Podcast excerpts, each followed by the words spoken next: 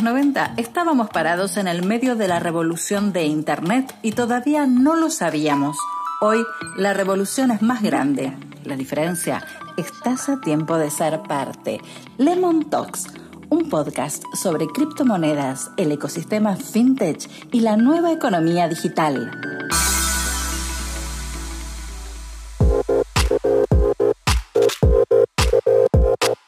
Bienvenidos a un nuevo episodio de Lemon Talks, este podcast en el que hablamos del ecosistema cripto. Mi nombre es Alejo Blasco y hoy tenemos un tema que nos estuvieron pidiendo mucho, tanto en redes sociales como en distintos canales, que es DeFi. Y para eso vamos a hablar con alguien que sabe y mucho de distintos proyectos y protocolos. Saludamos a Juan Nubreni, que está en este momento en Nueva Zelanda. ¿Cómo andas, Juan? Hola, Alejo. ¿Todo bien? Muchas gracias por invitarme a hablar un poco de, de este apasionante mundo de DeFi. Juan es la cara del canal de YouTube CryptoGenix, donde sube todo el tiempo videos y análisis de todo lo que pasa en el mundo cripto. Vamos a estar dejándoles también los perfiles de Genix para quienes quieran interiorizarse más y después de escucharlo a Juan puedan ir a algunos contenidos que él también desarrolla en su canal que seguramente van a poder expandir mucho más de lo que nosotros conversemos acá en este episodio de Lemon Talks. Lo primero que quiero preguntarte, Juan, y para que también le expliques a nuestros oyentes es ¿Qué es DeFi? Si tuvieras que definirlo en los términos más simples que puedas. Bueno, a ver, eh, es, un, concepto bastante grande, vamos a tratar de partirlo en, en conceptitos más simples, pero yo diría que es un conjunto de herramientas financieras que son libres y abiertas para todo el mundo.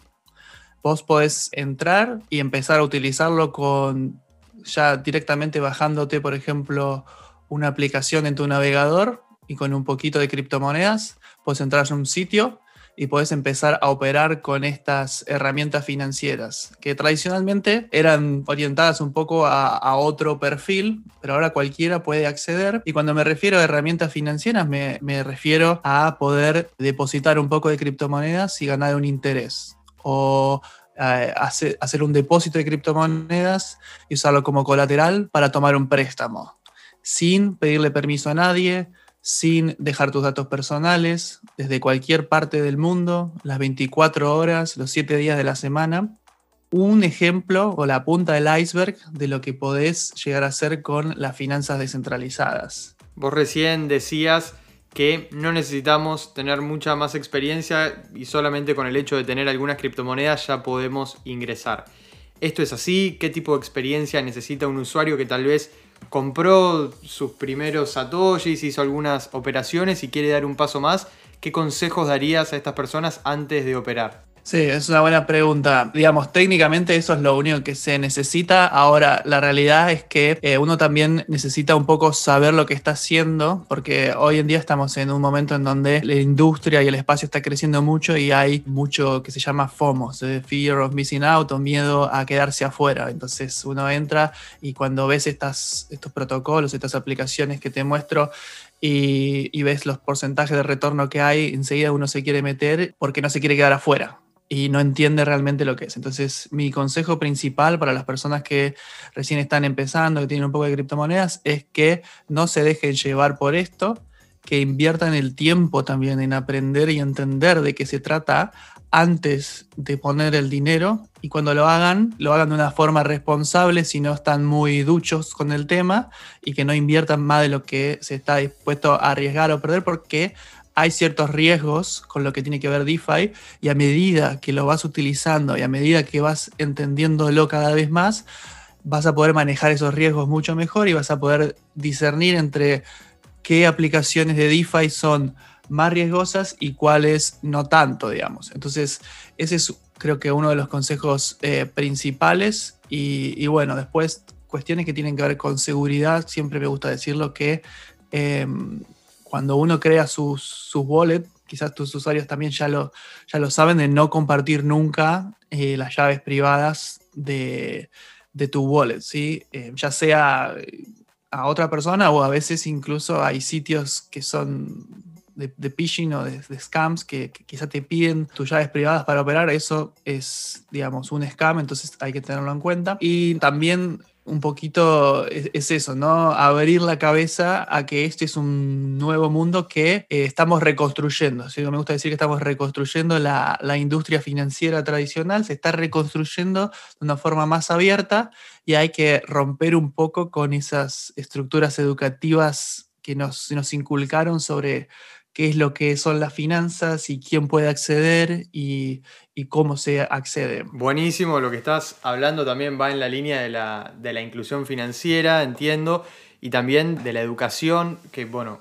muchos creadores de contenido, como es tu caso en el canal de CryptoGenix, hacen tanto esfuerzo para poder trabajar este tipo de contenidos con mucha solidez y con información también que es confiable. Entonces, en ese sentido, también los alentamos a todos los que están escuchando y que les interesa el tema a que vayan y se informen y se documenten y aprendan y estudien. Hay que invertir realmente mucho tiempo si se quiere utilizar estas herramientas con seguridad, como estaba diciendo recién Juan.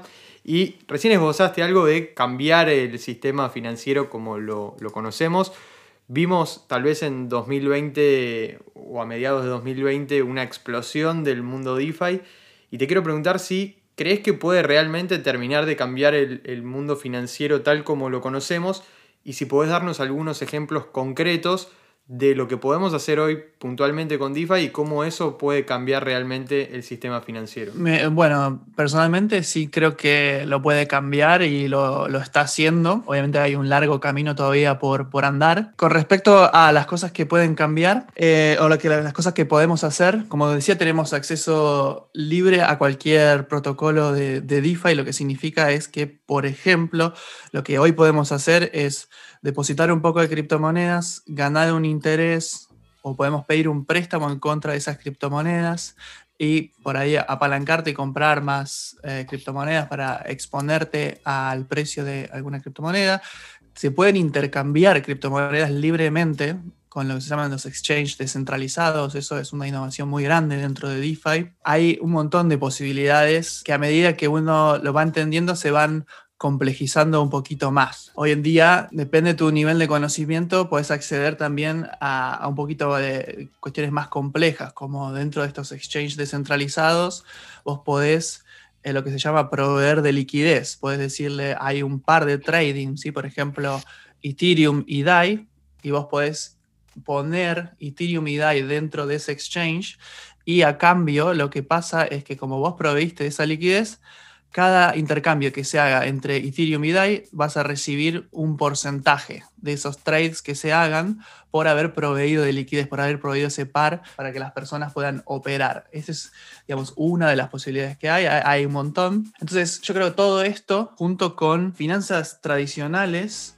van a cambiar completamente el panorama de, DeFi y de las finanzas en general. Ah, si volvemos a lo que hablamos al principio, creo que DeFi a ver, viene a, revolucionar la industria financiera, pero yo creo que al final del día no va a ser a ver, esto es como, mucha gente lo quiere ver como una lucha de las finanzas descentralizadas contra las centralizadas, contra los bancos. Yo creo que DeFi es mucho más grande que una lucha, se los va a comer directamente. Es como la revolución de Internet. A veces, cuando nació Internet, había inversores que decían: Yo quiero comprar Internet, quiero comprarlo y privatizarlo.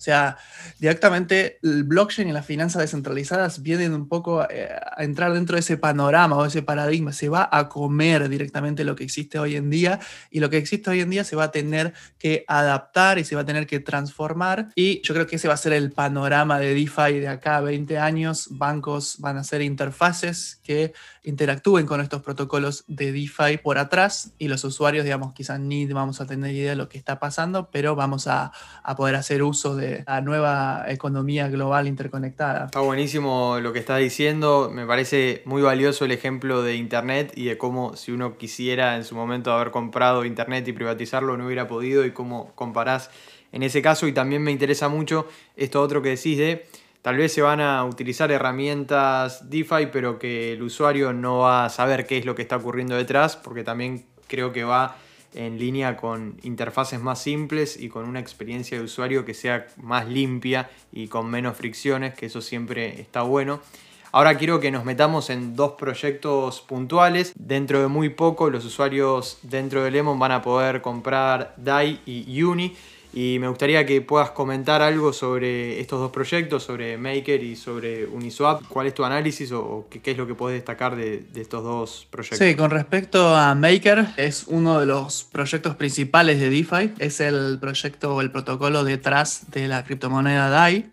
Y DAI es una, lo que se llama un stablecoin, o sea, quiere decir que su precio está ligado al precio del dólar. Un DAI es igual a un dólar y lo logra de, forma descentralizada y algorítmica, manejando eh, tasas de interés para poder eh, incentivar al mercado a comprar y vender y así maneja ese, ese PEG, ¿sí? ese uno a uno. Pero lo importante de entender de DAI es que uno puede poner, es lo que hablábamos, puede poner colateral, si puede poner criptomonedas y emitir DAI, si crear DAI a partir de una criptomoneda como Ether, por ejemplo. Y este es una de las piezas fundamentales de DeFi porque la introducción de stablecoins fue realmente lo que hizo que explotara un poco todo el mundo de, DeFi y es la puerta de acceso hacia estos protocolos también en, algunos casos y sirve para muchísimas cosas, ¿no? Tener una moneda estable es, un valor muy, muy claro dentro de, de las finanzas, ¿no? Y mm, con respecto a Uni, es el token de gobernanza del protocolo de Uniswap. Uniswap es un exchange descentralizado, y es lo que hablábamos, es el primero en su estilo, y es un lugar donde vos como hablamos, puedes ir, intercambiar cualquier criptomoneda libremente. No necesitas registrarte, no tenés que dejar datos, sino que directamente con esta aplicación que te instalas, vas a Uniswap, intercambias cualquier criptomoneda y esa liquidez que existe, o sea, cuando vos intercambias un token por otro, se está utilizando eso que te digo, esa liquidez son, es la liquidez que hablamos anteriormente de los proveedores de liquidez. Y vos tenés como dos roles, tenés el rol del trader, así que vos vas y cambias criptomonedas, y tenés el rol del proveedor de liquidez, que básicamente lo que hace es proveer de liquidez para esos trades. Va y dice Ethereum DAI, pongo un poquito de Ethereum y un poco de DAI, el 50%, eh, distribuido 50-50, y a cambio obtengo las comisiones por cada trade que se haga de ETH DAI. ¿sí? Entonces, este protocolo funciona de manera descentralizada y tiene una gobernanza. Quiere decir que cuando se necesita hacer nuevos cambios, se necesita hacer nuevas funcionalidades, hay propuestas y se vota sobre esas propuestas de forma descentralizada. ¿Y quiénes son los que pueden votar y proponer? Los que tienen UNI, los que tienen el token de gobernanza. Entonces, con UNI eh, uno puede ir y participar de la gobernanza de este protocolo y, como sabemos también, tiene todas las funciones que tiene un token, o sea, se tradean en el mercado, tiene un precio, puede servir como mm, store of value, ¿sí? como eh, para guardar valor o para, para comprar o vender como cualquier otro token. Genial, bueno, gracias Juan. Ya queda entonces el anticipo hecho que dentro de poco vamos a, tener DAI y Uni en Lemon. Entonces los esperamos también y los invitamos justamente a con este tipo de contenidos informarse, empezar a entender un poco más de lo que estamos hablando. Te agradecemos muchísimo Juan por este tiempo, por este rato de entrevista y seguramente nos veremos en, más contenidos ahí en tu cuenta de, de Muchas gracias. Lemon Talks, un podcast de Lemon para pensar en el futuro.